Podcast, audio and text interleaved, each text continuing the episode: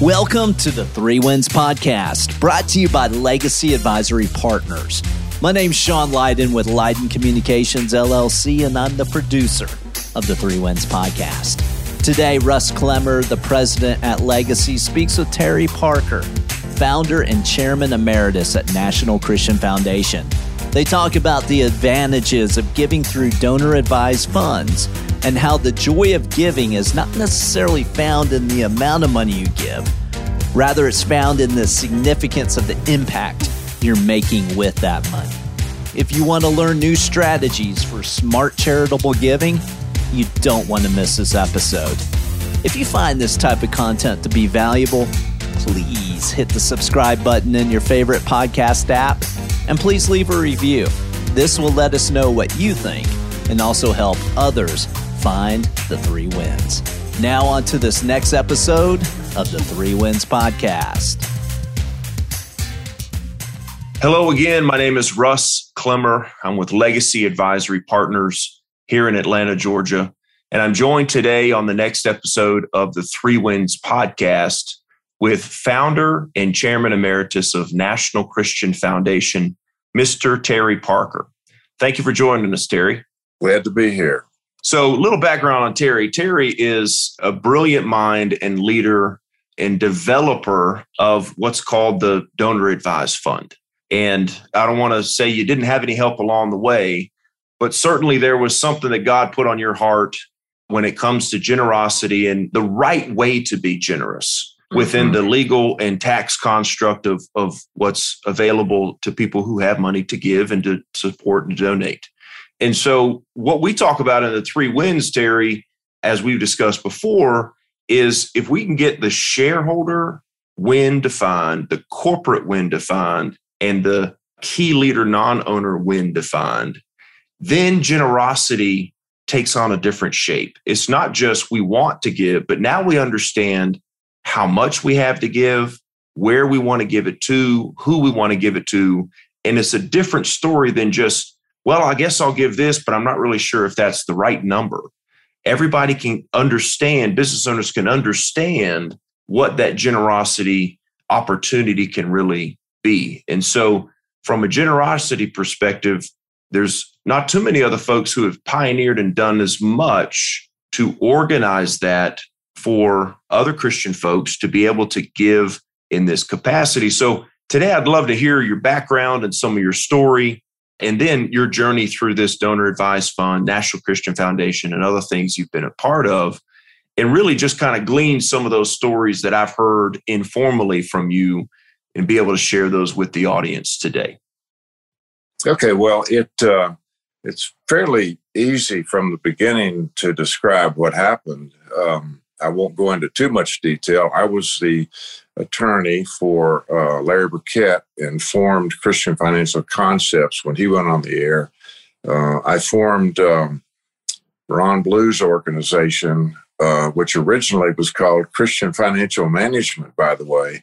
Okay. And then uh, Larry was not for profit, and Ron uh, was going to be for profit. And I think some pastors got together with Ron and convinced him that he needed to not use the name Christian in a for-profit business, and he changed it to Ronald Blue and Company.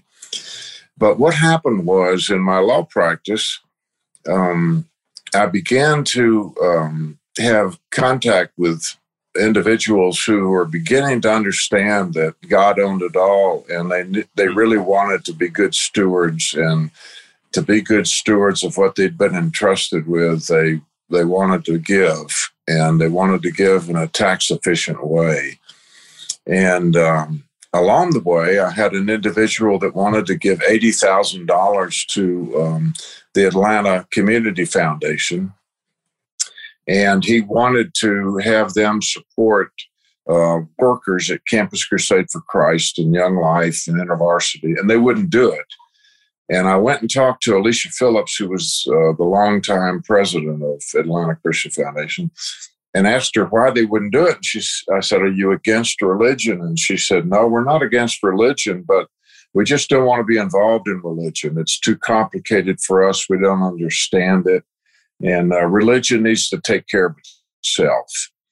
And so she asked, she, she was the one that actually put the bug in my ear. And she said, why don't you form your own community foundation for Christians? I said, oh, gee, sounds like a good idea.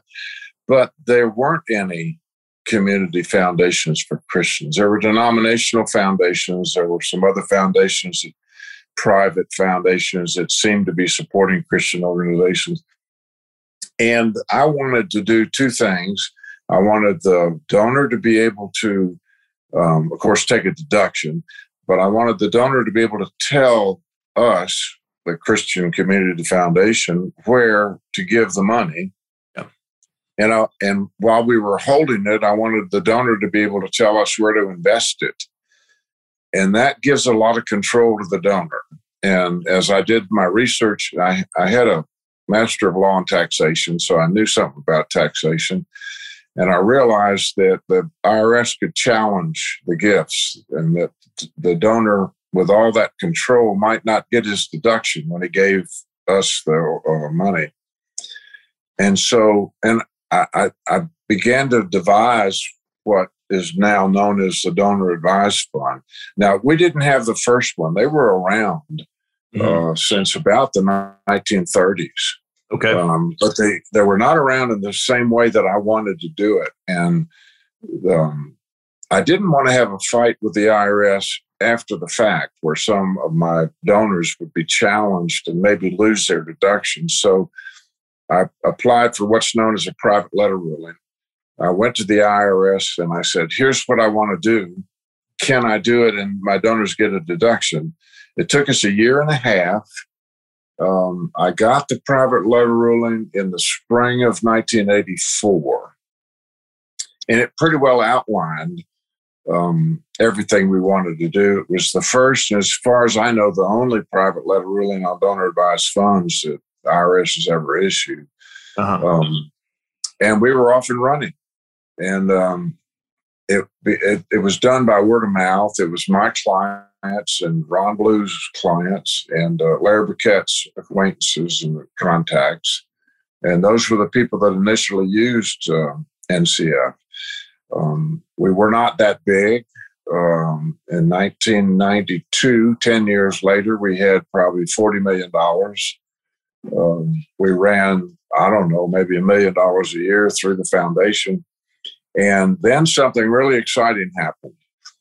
I got a call from New York City, and uh, Fidelity Gift Fund was forming. And uh, they knew that, Fidelity knew that we'd been doing it. Um, and we had a private letter ruling, and the lawyers for Fidelity wanted to talk, and I went up to New York. And we actually formed a group. We called ourselves the Working Group. It was the lawyers for Fidelity and Schwab and Vanguard and Northern Trust and the Jewish Federation and National Christian Foundation. And we began to develop what we call best practices. Mm-hmm. And um, and then I, that helped tremendously because, as you know, Fidelity advertises like crazy. Uh, and as Fidelity and Schwab and Vanguard began to advertise, I was able to tell people, oh, we're just like Fidelity, only we're Christian oriented. And, uh, so yeah. It helped us a, a lot. And then it really began to take off. And yeah. Um, and what what's interesting is that um, it was kind of an alternative to a private foundation to start with, where somebody could get the public charity status and not have all of the uh, adverse rules that you have with private foundations, self-dealing, excess business holdings, um, jeopardy investments, all kinds of things that could happen to you. Um, with a private foundation, you didn't have to pay the two percent tax a year, and because you were in a public charity. And yet you got pretty much everything you wanted out of the Donor Advised Fund, except a few other things that we handle later, like paying salaries and things like that. We do that in another way.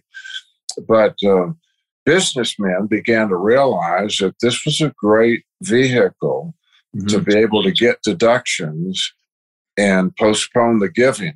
And to give you an example, uh, I would have people that come to me and they would say, I started making widgets in my garage you know, fifteen years ago. And now all of a sudden, I've got a big company. I got one hundred employees, and it's really worth a lot of money. And and I, uh, but I need some deductions because I'm pumping a lot of money back into the business, but I got a lot of income, and I'm paying a lot of taxes. And we figured out that somebody could, for instance, take their warehouse that they built when they first launched, and uh, it cost them a million dollars. And they were able to depreciate it over a ten-year period, so they're getting one hundred thousand dollars a year in depreciation. But now there's no more depreciation, and the building's worth two million dollars. And I would say to them, why don't you give us the building? You know, or, why do you want to keep owning the building? Just give it to us, and you get a two million dollars deduction, and you can spread it over six years. And basically, that's kind of like double dipping. They got the depreciate it for ten years. Now they're going to get the deduction for six more years, only on a larger amount. Right. And they still occupy the building. And then not only that, they pay rent to us, and that rent, it comes in tax-free. That's a special exclusion under the tax law. And so they, what they were paying in rent was going to charity because we, we didn't keep the money or use it. We just put it in their donor advised fund, and then they give it away. And uh, and that way they could effectively give more than the ten percent they're allowed to give and deduct as a corporation because it's rent. And it's deductible as rent, not as a contribution, but in effect, it's a contribution. And we had a whole lot of things like that we could do for people. And uh, it began to really take off. And I was practicing law in a large law firm when I started. I came out of the uh, JAG Corps, the Navy. Uh, Judge Advocate General after I graduated from college. It was, mm-hmm. it was Vietnam time, and I went in the military. Um, but I wasn't like most of my f- friends that had to go over to Vietnam. I actually was stationed in America. Mm-hmm. But I came out of uh, the military and went with a large law firm. And then four of us who all had, um, our wives had Bible studies together, all Christians. We formed a um, law firm called Parker, Johnson, Cook, and Dunleavy back in nineteen seventy-five. Um, we grew to about forty lawyers. We merged with Womble Carlisle up in New York, up in uh, North Carolina. And uh, by the time um, I was really considering what should I do, continue to practice law or run N C F, we had two hundred lawyers. And so in nineteen ninety-five, Uh, I went to my law firm and I said, I'd like to give up my equity interest, um, but I, I need an income because I'm going to run my foundation. I'm the only, I have one employee, Mary Carroll, um, and, but my foundation doesn't have enough money to pay me. So my law firm continued to pay me about a fourth of what I was making in ninety-four. They began to pay me in ninety-five. And as long as I would keep my clients there, Uh, and bring in new clients. I didn't do any legal work, but the, they paid me for eight more years till um, two thousand three. And in two thousand three, I went full-time with N C F and began to draw a salary from N C F. But in that period of time, that's when we grew.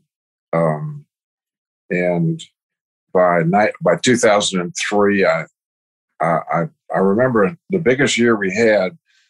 Um, I prayed about it because I needed money to, that was going to sit there for a long time so I could afford to hire a, a staff. I needed a president, a C E O. I needed a financial person. I needed a um, H R person. And and God sent uh, two hundred sixty-seven million dollars uh, in nineteen ninety-seven.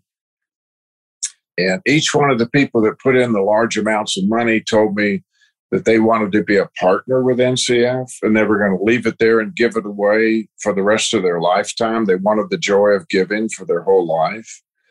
And um, they didn't want to give it all away in the year they sold their business because it was gone then. I mean, if you yeah. if one fella gave us one hundred million dollars, well, if he had given all that one hundred million dollars away in the first year, then for the next twenty years of his life, he wasn't really going to have a lot of joy of giving, you know, it, and he would have had to make a lot of snap decisions.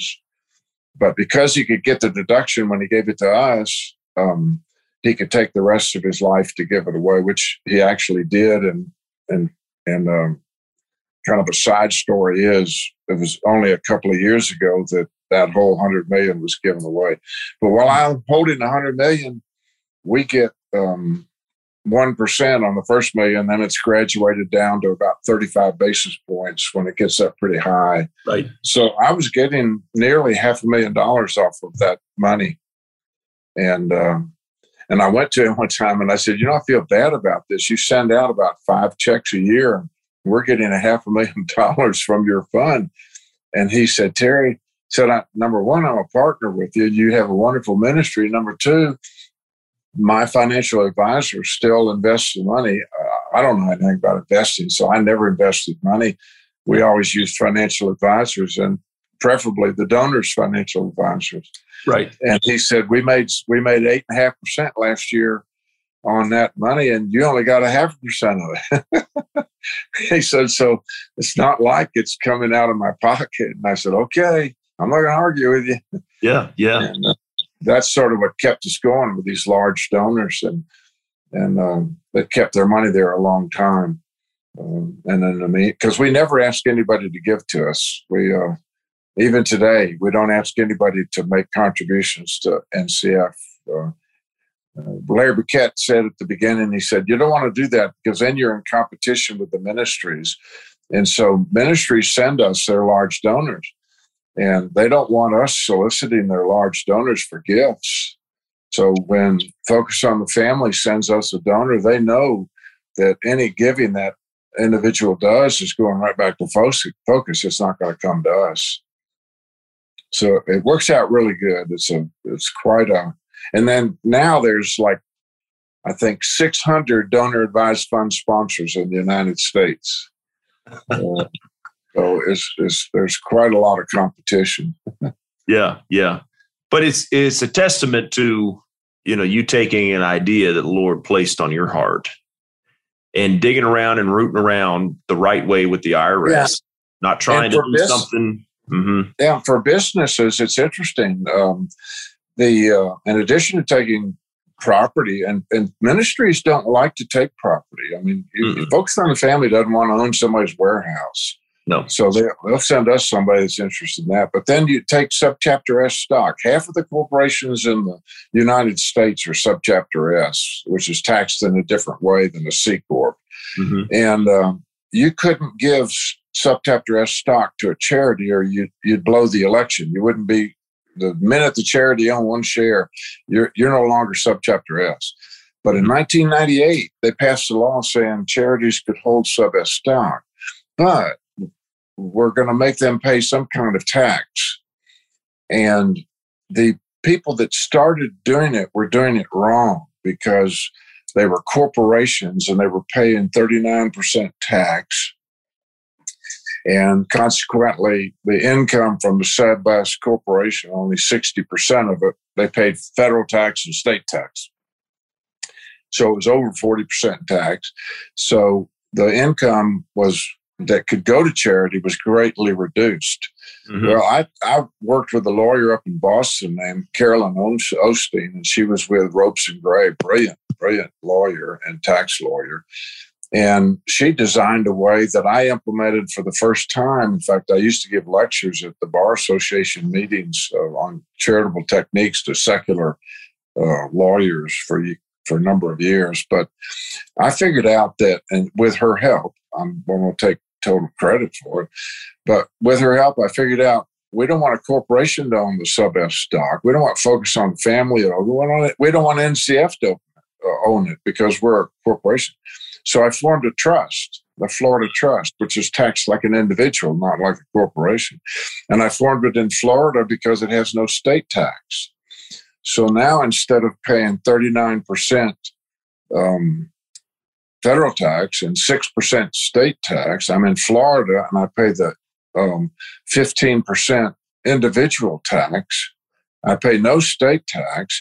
And then the Florida Trust I formed, which by the way, today owns a uh, billion, two hundred million dollars in assets. um, we take the income that comes on the Sub-S stock and we contribute it to the National Christian Foundation, uh, to their to, to the businessman's donor advised fund, and we we get a fifty percent deduction. We can deduct up to fifty percent of our adjusted gross income. So basically, I reduced their tax to seven and a half percent. Yep. Down and they can four. give away ninety-three percent of it instead of six, uh, less than sixty percent. Yeah, that's phenomenal. That's oh, phenomenal. It was really a good deal for the businessman. Yeah. But at the same time, it, you know, it, it begs the question of, you know, you want to be, uh, you want to adhere to Jesus's, you know, command to give to Caesar what is Caesar's. But at the same time, you know, it's not, uh, it's not, you know, taking away from our obligation to pay taxes. It's just doing yeah. it in a smarter way. Yeah. But also in a way that it, it presents everything on the table. I think that's what is important. So many yeah. times in giving, so many times in, uh, you know, advising, working with assets, there's a transparency question, accountability question. Yeah. And that goes back to, to, what we do with the three wins. We talk about if you're going to set up these three wins, you got to do it in a way that's virtuous. Yeah. Talk about the eight virtues based on the Sermon on the Mount, the Beatitudes and the Sermon on the Mount. And anytime you're working with people's money, where anytime you're you're doing things in the name of charity, in the name of giving, in the name of helping those in need, it's a transparency and accountability question. And I'm sure that you've run into that uh, it, you know, questions or, you know, you know, different things in, you know, over time. But if, as you've laid it out here on this podcast, you've able to be able to say, these are the steps we took to put this in place. And yeah. there's no challenge really at that point.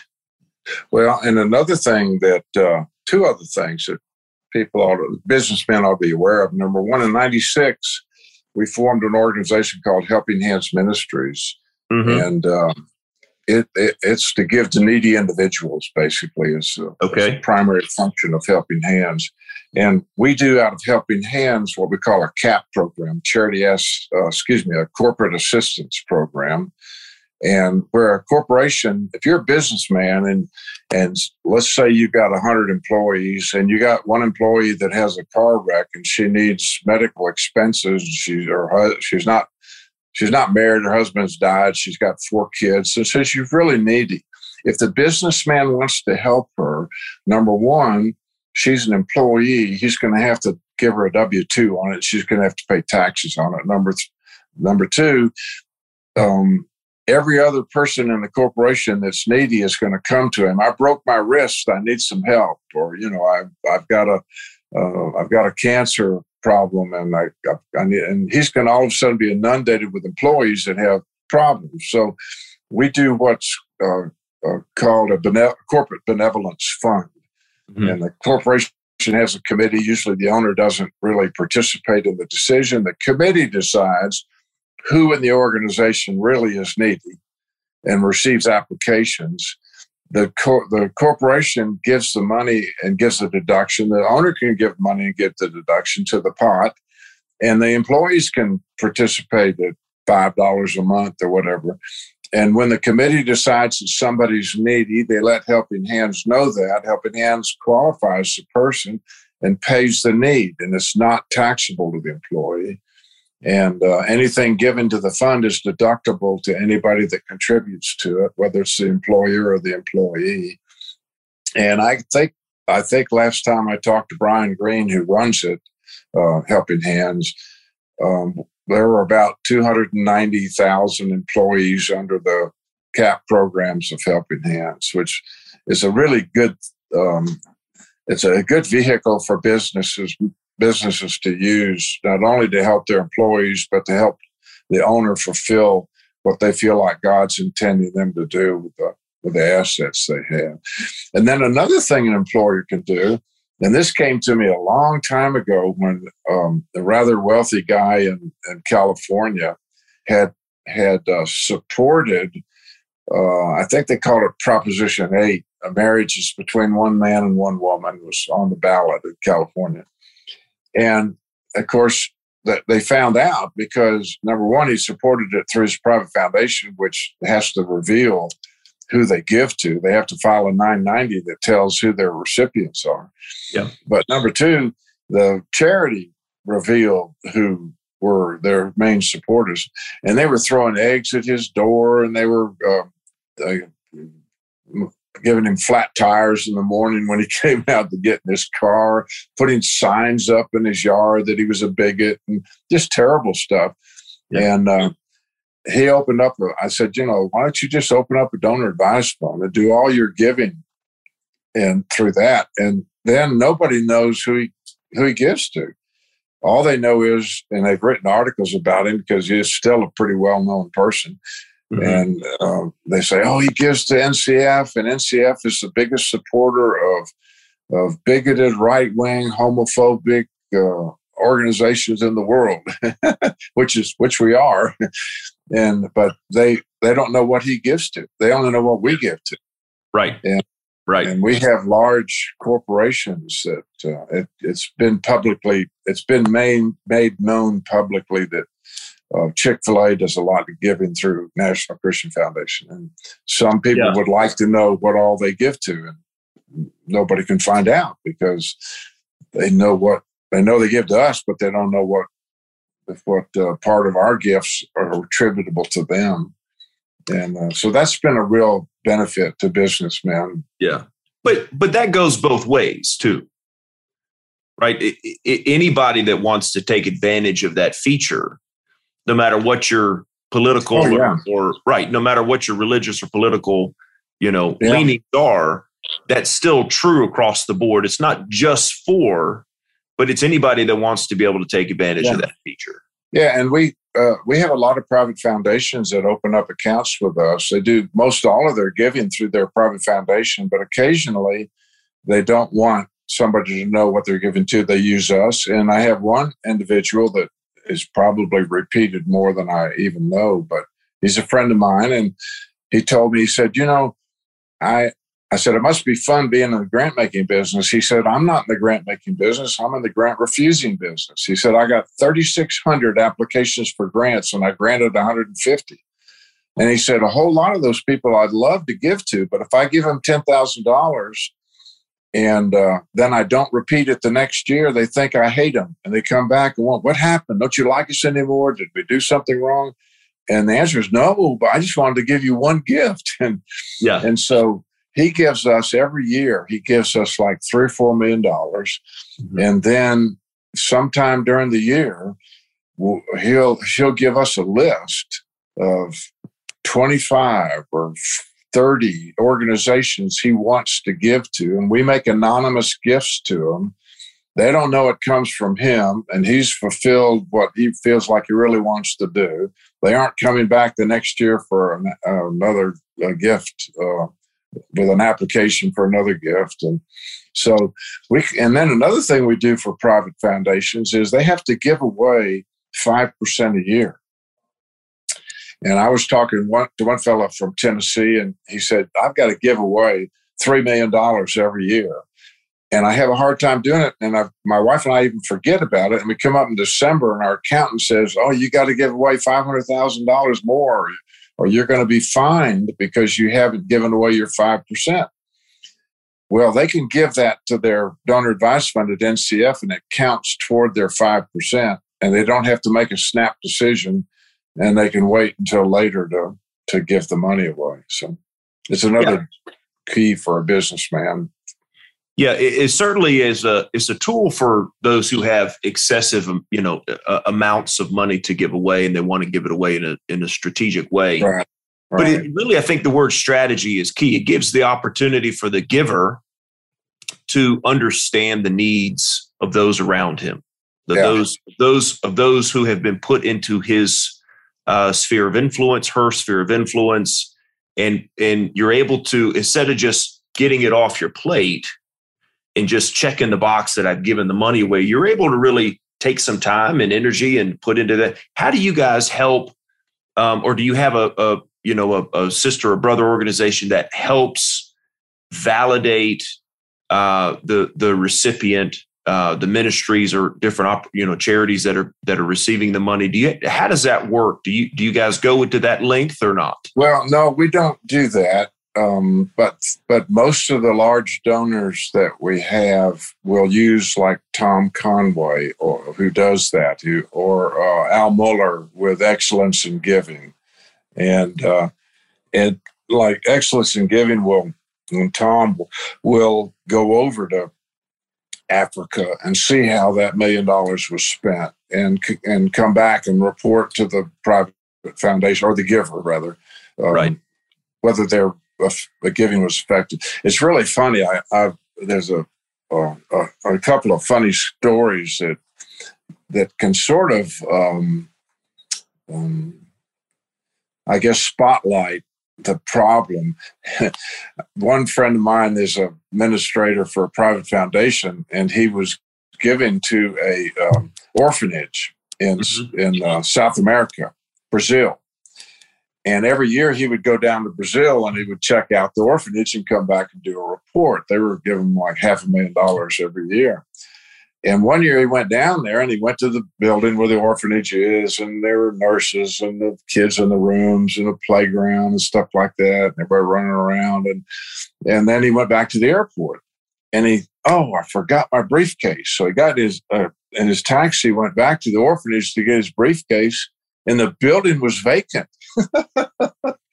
And what happened was every year these people would put on this show, you know, bring kids in. It looked like it was really an operating orphanage, and it was a nothing. They were just taking the money and keeping it. And I had another friend who was in India, and he had, there was an orphanage they were supporting over there, and it was a four-story building, and they were having to hoof things all the way to the fourth floor and up and down all the time. And, and it was just a real pain in the neck because they had uh, the activities going on on every floor. So he said, well, I'm going to put in an elevator. So he put in an elevator. And then he went back a year later and he wanted to see, how's the elevator doing? They said, oh, we really we really love it. And he they, he went over to where the elevator is thinking he could he would be going up to the fourth floor, and they opened the doors. Well, the elevator had gone electricity had gone out, and they blew fuses, and the elevator was just wasn't working at all. And they were using it for a trash chute.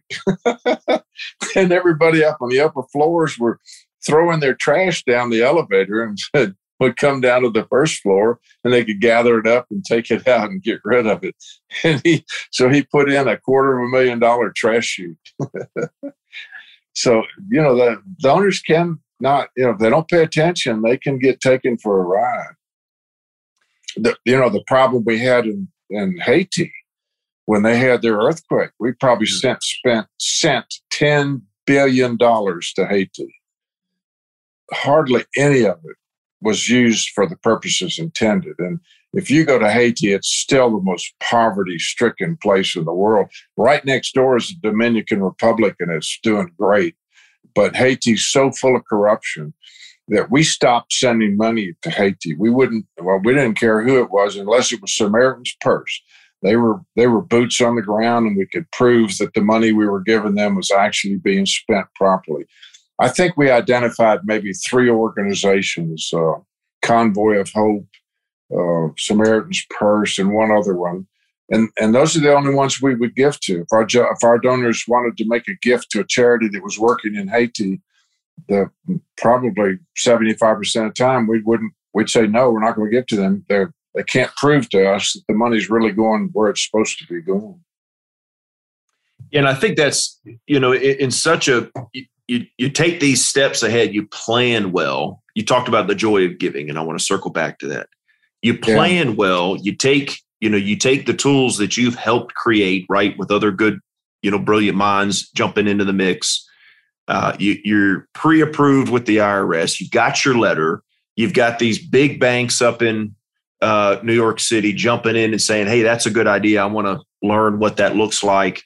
And you've got money coming in, right? You're doing the right thing, taking care of the ministries that are sending people to you. You're not competing with them.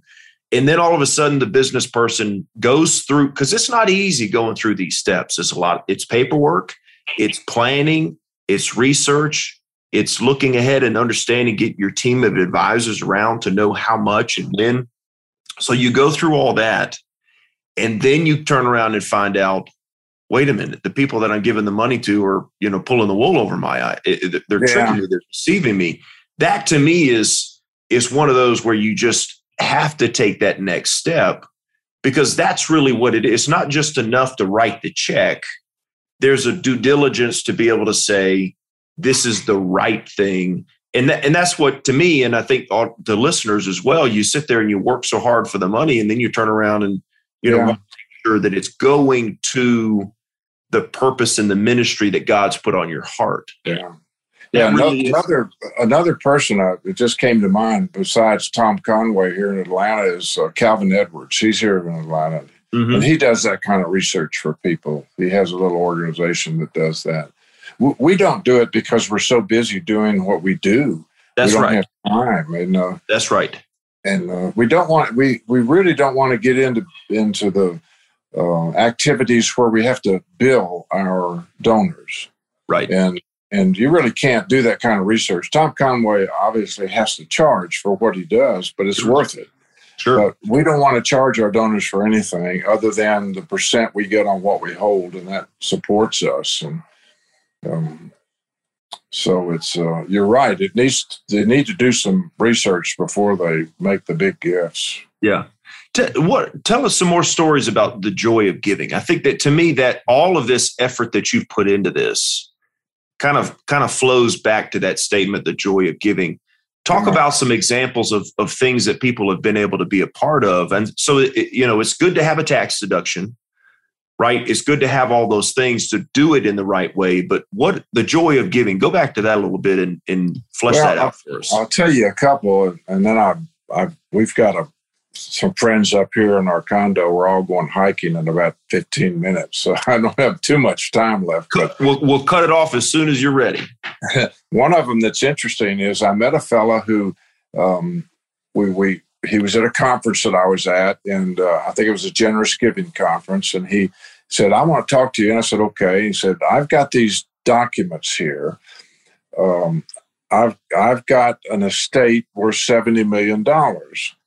And my, my accountants and my lawyers tell me that if I sign all these documents, I can pass everything down to my children tax-free. I want to look, I want you to look at the documents to see whether it'll really work.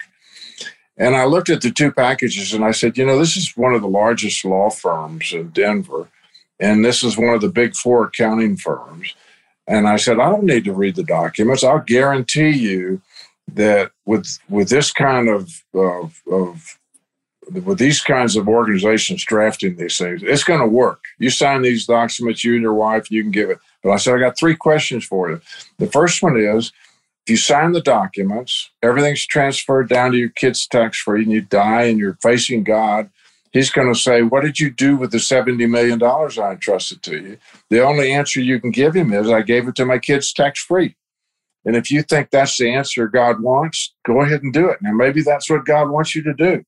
I said, the second thing is, since your kids now have a, a significant interest in everything you own, If you, if God's leading you to make a really big gift to one of your favorite organizations, you need your kids' permission.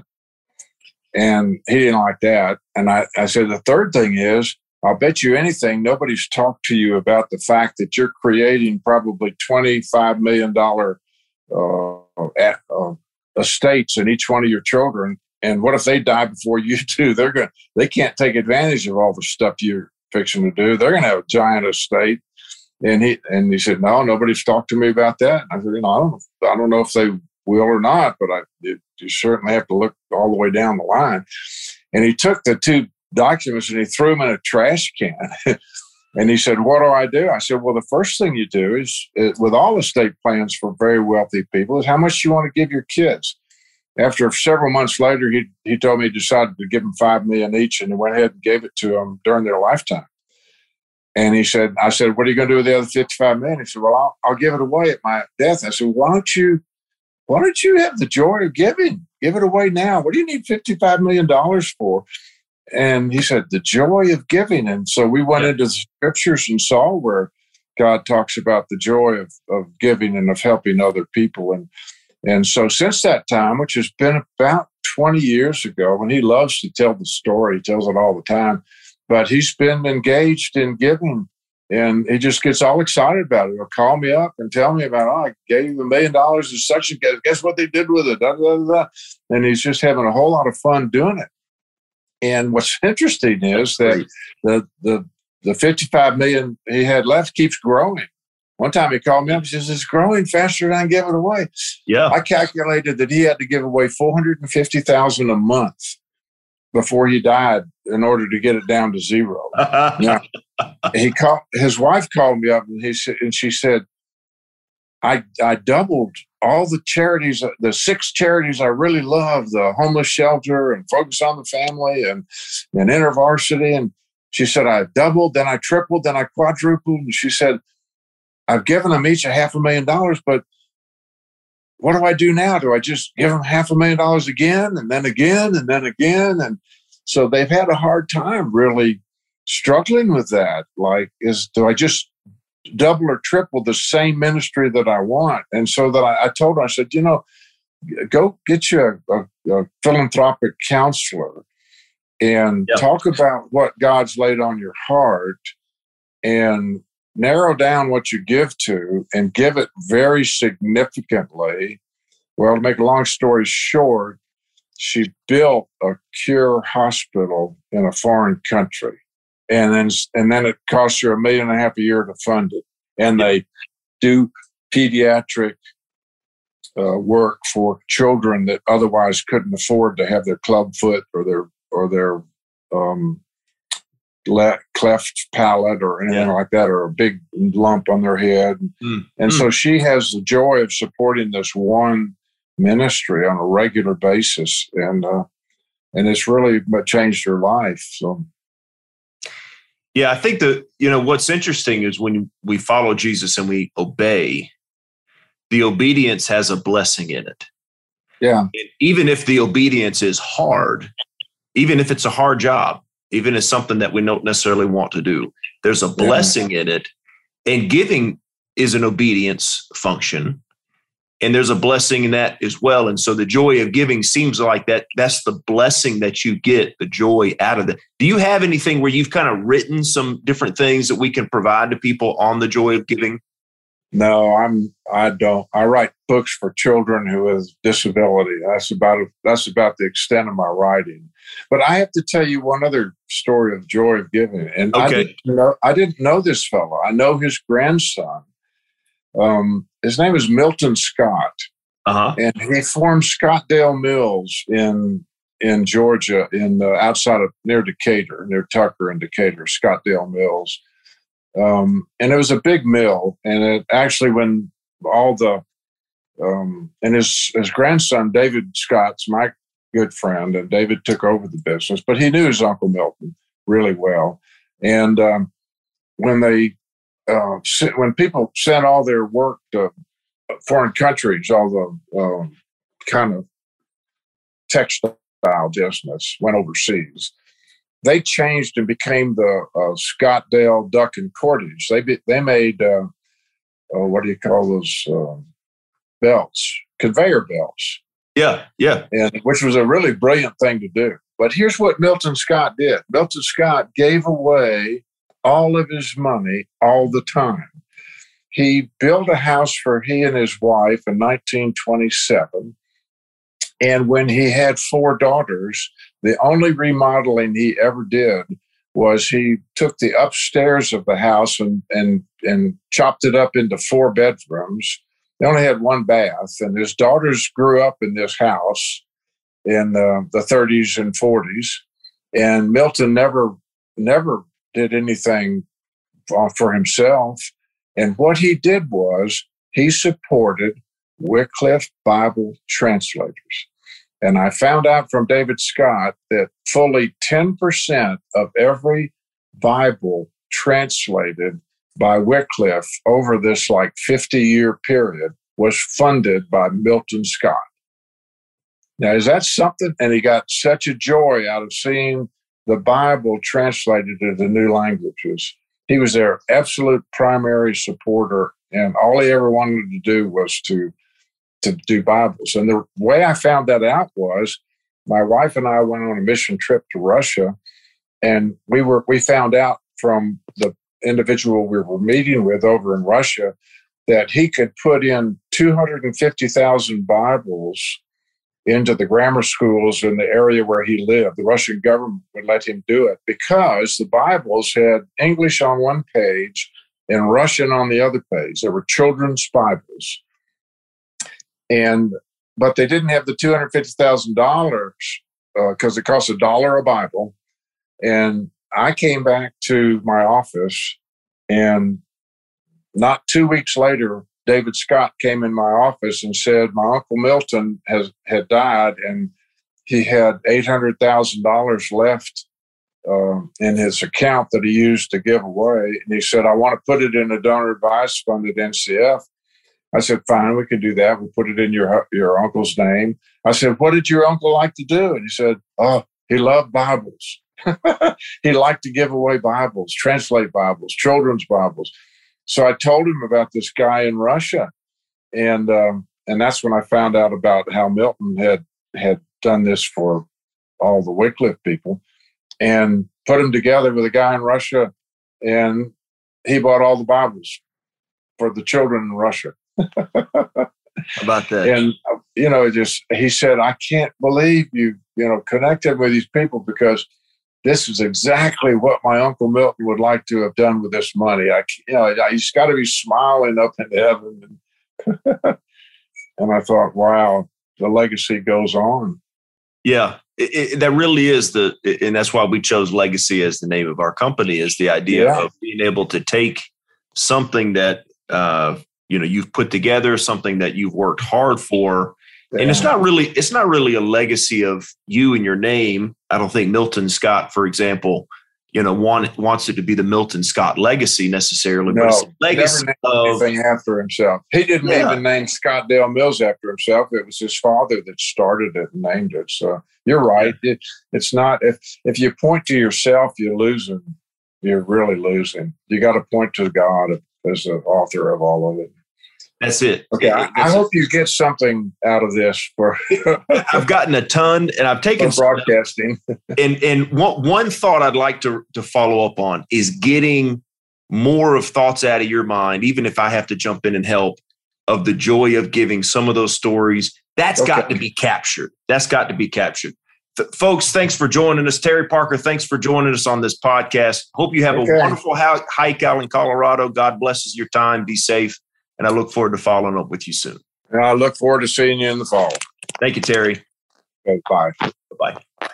So, folks, it, it, when you get guys like Terry and you get the testimonies and the experiences and the things that they've been a part of, you got to capture them. And that's what the Three Winds podcast is all about. Being able to, to take some of their ideas, some of the things that God has taken them through, the financial planning, uh, the tax planning, the legal planning, and really being uh, uh, able to help folks who want to be generous, but also make sure that they're not falling into any traps, making sure that they're not uh, taking steps that are dangerous to uh, their ability to continue to make money, continue to give money. And that really is the pursuit of what Terry's been a part of. And it's great to be able to know him and to be able to share uh, some of his story with you uh, on this podcast. And the key is understanding from a Three Winds perspective, if I plan for these Three Winds and I take the time to put the Three Winds plan into my business, then out of it is going to come, okay, yes, it's going to, there's going to be a financial plan for me and mine, right? I can be able to, you know, live and be financially independent and to do different things. In addition, my corporation, my business is going to be able to be strong and continue on for, you know, some time. And then uh, uh, what we, you know, talked about uh, in the previous episode uh, with Chris Maynard's, the idea of a hundred-year business. If if the business is good and if the business is doing the right thing and it's meeting a need and there's a market and you're and you're being able to to adjust and shift and, and with the changes in time, and it's a great company meeting, you know, the the relationship needs of employees and vendors and the different clients, the different people involved. That's a wonderful thing. Make sure that corporate win is achieved. And then this this third win, which is really some of the roots of, of what Legacy has come out of, making sure you're allowing those who don't own the business, but are key and integral to the continued success of the business, those key leaders, allowing them to win in a way that they're not going to go and, and start their own business or compete against you and that sort of thing and, and, and dilute the market. What we want to be able to do is define those three wins. And out of that, everybody involved is has the opportunity to participate in the joy of giving, in this idea of generosity. And so uh, when you when you walk through that idea and you walk through those concepts, it's a beautiful thing. If you haven't joined, you know, give us a call and, and we'd be happy to, to walk you through that three wins idea. Uh, and to be able to introduce you to this joy of giving concept and this generosity concept. And as you can see, Mister Parker has been uh, down this road many different times in many different ways. And he's done the homework and he's done the preparation and he's not winging and he's not somebody that's just one of those out there, you know, saying, hey, let's go try this and see if it works. Uh, there's proven case studies. And so Uh, uh, thank you for joining us. Appreciate the time. Again, I'm Russ Klemmer with Legacy Advisory Partners and the Three Winds Podcast. I uh, hope you have a wonderful time with this episode, and I look forward to be able to provide you more insights as we go through this time with different guests. Thank you for listening to the Three Winds Podcast. We have links to some awesome resources in the show notes, and if you haven't already done so, please click subscribe so you won't miss any future episodes of the Three Winds Podcast. This is Sean Lyden signing off for now. Until next time, we'll see you then.